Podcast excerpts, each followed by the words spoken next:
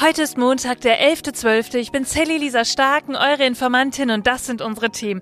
Ja, Söder verbreitet Fake News über einen Tannenbaum und eine Kita wird deswegen bedroht. Das muss man sich mal auf der Zunge zergehen lassen. Ja, was da passiert ist, das schauen wir uns gleich mal genauer an. Dann war am Wochenende der Bundesparteitag der SPD und da ging es um Fragen wie, wie geht's mit der Ampel jetzt eigentlich weiter? Wird die Schuldenbremse abgeschafft? Ja, und wie viel Rückhalt hat Bundeskanzler Olaf Scholz eigentlich noch in seinem seiner eigenen Partei. Da gucken wir mal ganz genau hin. Zum Schluss reden wir über die humanitäre katastrophale Lage in Gaza und wie Deutschland dazu steht. Und natürlich habe ich auch heute wieder Good News für euch, denn die können wir auf jeden Fall immer gebrauchen. Los geht's! Die Informantin. News erklärt von Sally Lisa Stark. Advent, Advent, ein Lichtlein brennt, erst eins, dann zwei, ja und so weiter. Ich weiß nicht, wie es euch geht, aber ich bin schon komplett in Weihnachtsstimmung, wirklich. Ich habe echt ein bisschen viel dekoriert eventuell. Ich habe äh, auch schon mh, Glühwein getrunken und Kekse gegessen. Das ist einfach herrlich. Ich liebe das ja. Ja, und der Tannenbaum, der kommt natürlich auch in den nächsten Tagen. Naja, wenn es um Markus Söder geht, dann klappt das nicht überall. Und das, obwohl zu Weihnachten ja ein Weihnachtsbaum dazugehört, wenn es nach ihm geht. Aber mal von vorn. Der Markus Söder, Ministerpräsident von Bayern, von der CSU, der verbreitet anscheinend Fake News über einen Weihnachtsbaum. Die Nachricht ging durch ganz Deutschland. Und wenn sie es anders machen, ist es gut. Und wenn es so gewesen wäre, hätten es die Leute nicht verstanden angesichts der Probleme, die wir haben. Ja, das war ein kleiner Ausschnitt einer Pressekonferenz von Freitag. Im Kern geht es dabei um einen Artikel, der im Fokus erschienen ist. Eine Kita in Hamburg soll angeblich keinen Tannenbaum aufstellen. Sie wolle christliche Werte abschaffen und die Eltern würden sich über Cancel Culture beschweren. So hat's der Fokus geschrieben und sich dabei auf das Hamburger Abendblatt bezogen. Klar, dass der Söder aus der Christlich-Sozialen Union auf X sofort reagiert und sagt, sowas kann doch nicht sein, eine Kita ohne Weihnachtsbaum. Ja, und da kommt jetzt auch dieser Satz her, zu Weihnachten gehört doch ein Weihnachtsbaum. Weihnachtsbaum.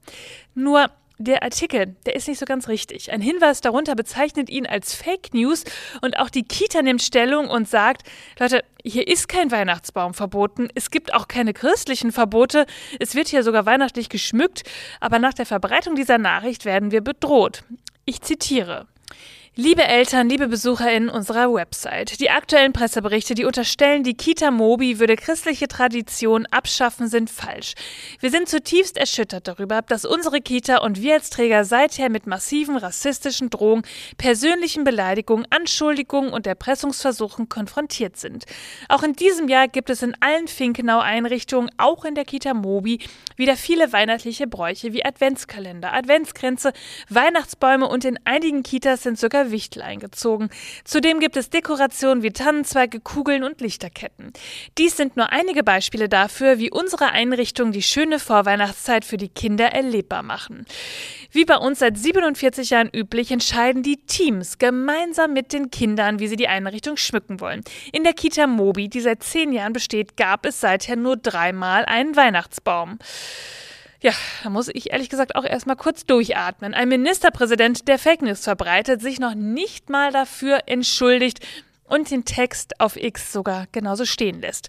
Ja, und eine Kita, die deswegen das Gefühl hat, sie muss jetzt Stellung beziehen, ich meine, der Gegensatz, der ist doch klar erkennbar, oder? Eine Kita mit Elternvertretung, mit vielleicht losem Verständnis von Öffentlichkeitsarbeit, die muss einen offenen Brief schreiben. Und ein Ministerpräsident mit einer Herrscher von Kommunikationsmenschen, der tut es einfach so ab und beschwert sich darüber. Wo ist hier Ihr Verantwortungsgefühl, Herr Söder? Markus Söder steigt mal wieder mit ein in den Populismuszug, damit er Aufmerksamkeit bekommt und ja, die Leute sich ehrlich gesagt ordentlich darüber aufregen, was man hier in Deutschland so alles nicht darf. Ja, anscheinend merkt er es nicht. Das ist die Sprache der Populisten. Das kann man hier auch wieder ganz klar feststellen. Und wir haben hier in Deutschland ja schon eine in Teilen rechtsextreme Partei. Gerade ist sie in Sachsen auch als rechtsextremistisch gesichert eingestuft worden, die AfD. Und sie bekommt auch immer mehr an Zustimmung. Zustimmung. Und eine konservative Politik, die sollte eigentlich Antworten dagegen bieten und Alternativen aufzeigen und das nicht mit Hetze befeuern, so wie Markus Söder es hier tut. Wann wachen Sie auf, Herr Söder? Was Sie machen, das ist absolut gefährlich und schadet der Demokratie. Und übrigens, und das ist ein Fakt, den ich schon fast ein bisschen lustig finde. Der Christbaum, also der Weihnachtsbaum, der ist wie ganz viele Weihnachtsbräuche ein heidnisches Symbol.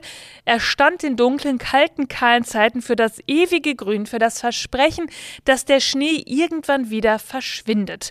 Aber weil die Kirche immer schon sehr gut darin war, die heidnischen Bräuche der Bekehrten zu assimilieren, blieb der Christbaum eben. Er wurde umarmt und heidnisch hin oder her in Kirchen aufgestellt. Naja, aber wie soll der Söder sowas eben auch noch wissen?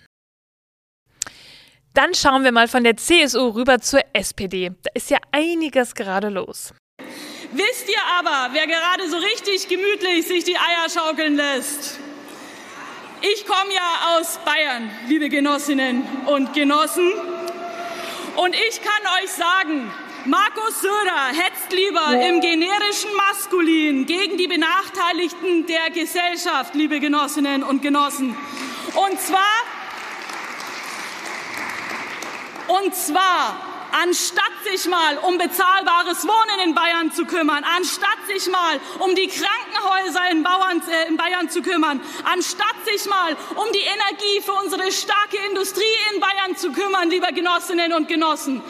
Ja, das war Ronja Endres von der SPD und diese Perle von Rede, gerade auch in Bezug zu dem vorigen Beitrag, die konnte ich euch nicht vorenthalten. Da war ganz schön Feuer. Es war ja Bundesparteitag und da hat man, glaube ich, das Gefühl gehabt, dass alle Mitglieder in der SPD so eine Art Spotlight auf sich gefühlt haben und auch die Partei selbst. Denn die Fragen, die sie zu beantworten haben, die sind ganz schön groß. Wie geht's weiter mit der Ampelregierung? Mit dem Haushalt? Mit der Schuldenbremse? wie mit Rechts umgehen. Und hören wir doch mal, was der Bundeskanzler Olaf Scholz am Samstag dazu gesagt hat. Wieso eigentlich werden überall jetzt diese rechtspopulistischen Parteien stärker? In Skandinavien, in den Niederlanden, in Österreich, in Belgien, in Frankreich, in Spanien, in Portugal, in Italien, in Großbritannien, mehr so als politischer Move innerhalb einer Formation, in den USA mit Trump und so weiter. Warum gibt es eigentlich auch in all diesen Ländern und genauso bei uns eine Unzufriedenheit und auch Unsicherheit?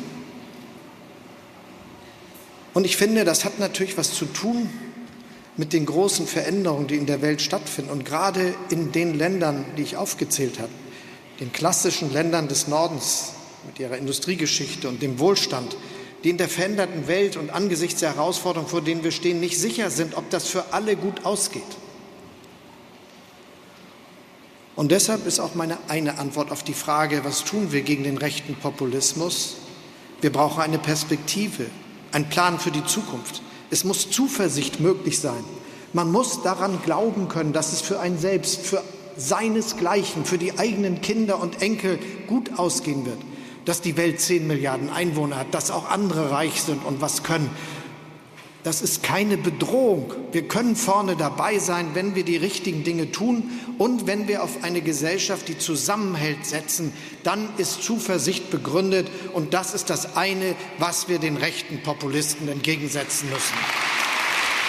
Ja, und dafür hat er Standing Ovations bekommen. Die SPD hat gejubelt wie lange nicht mehr und das braucht sie wahrscheinlich gerade auch. Der Blick in die Zukunft, Zusammenhalt, eine Perspektive, so wie der Bundeskanzler es hier sagt.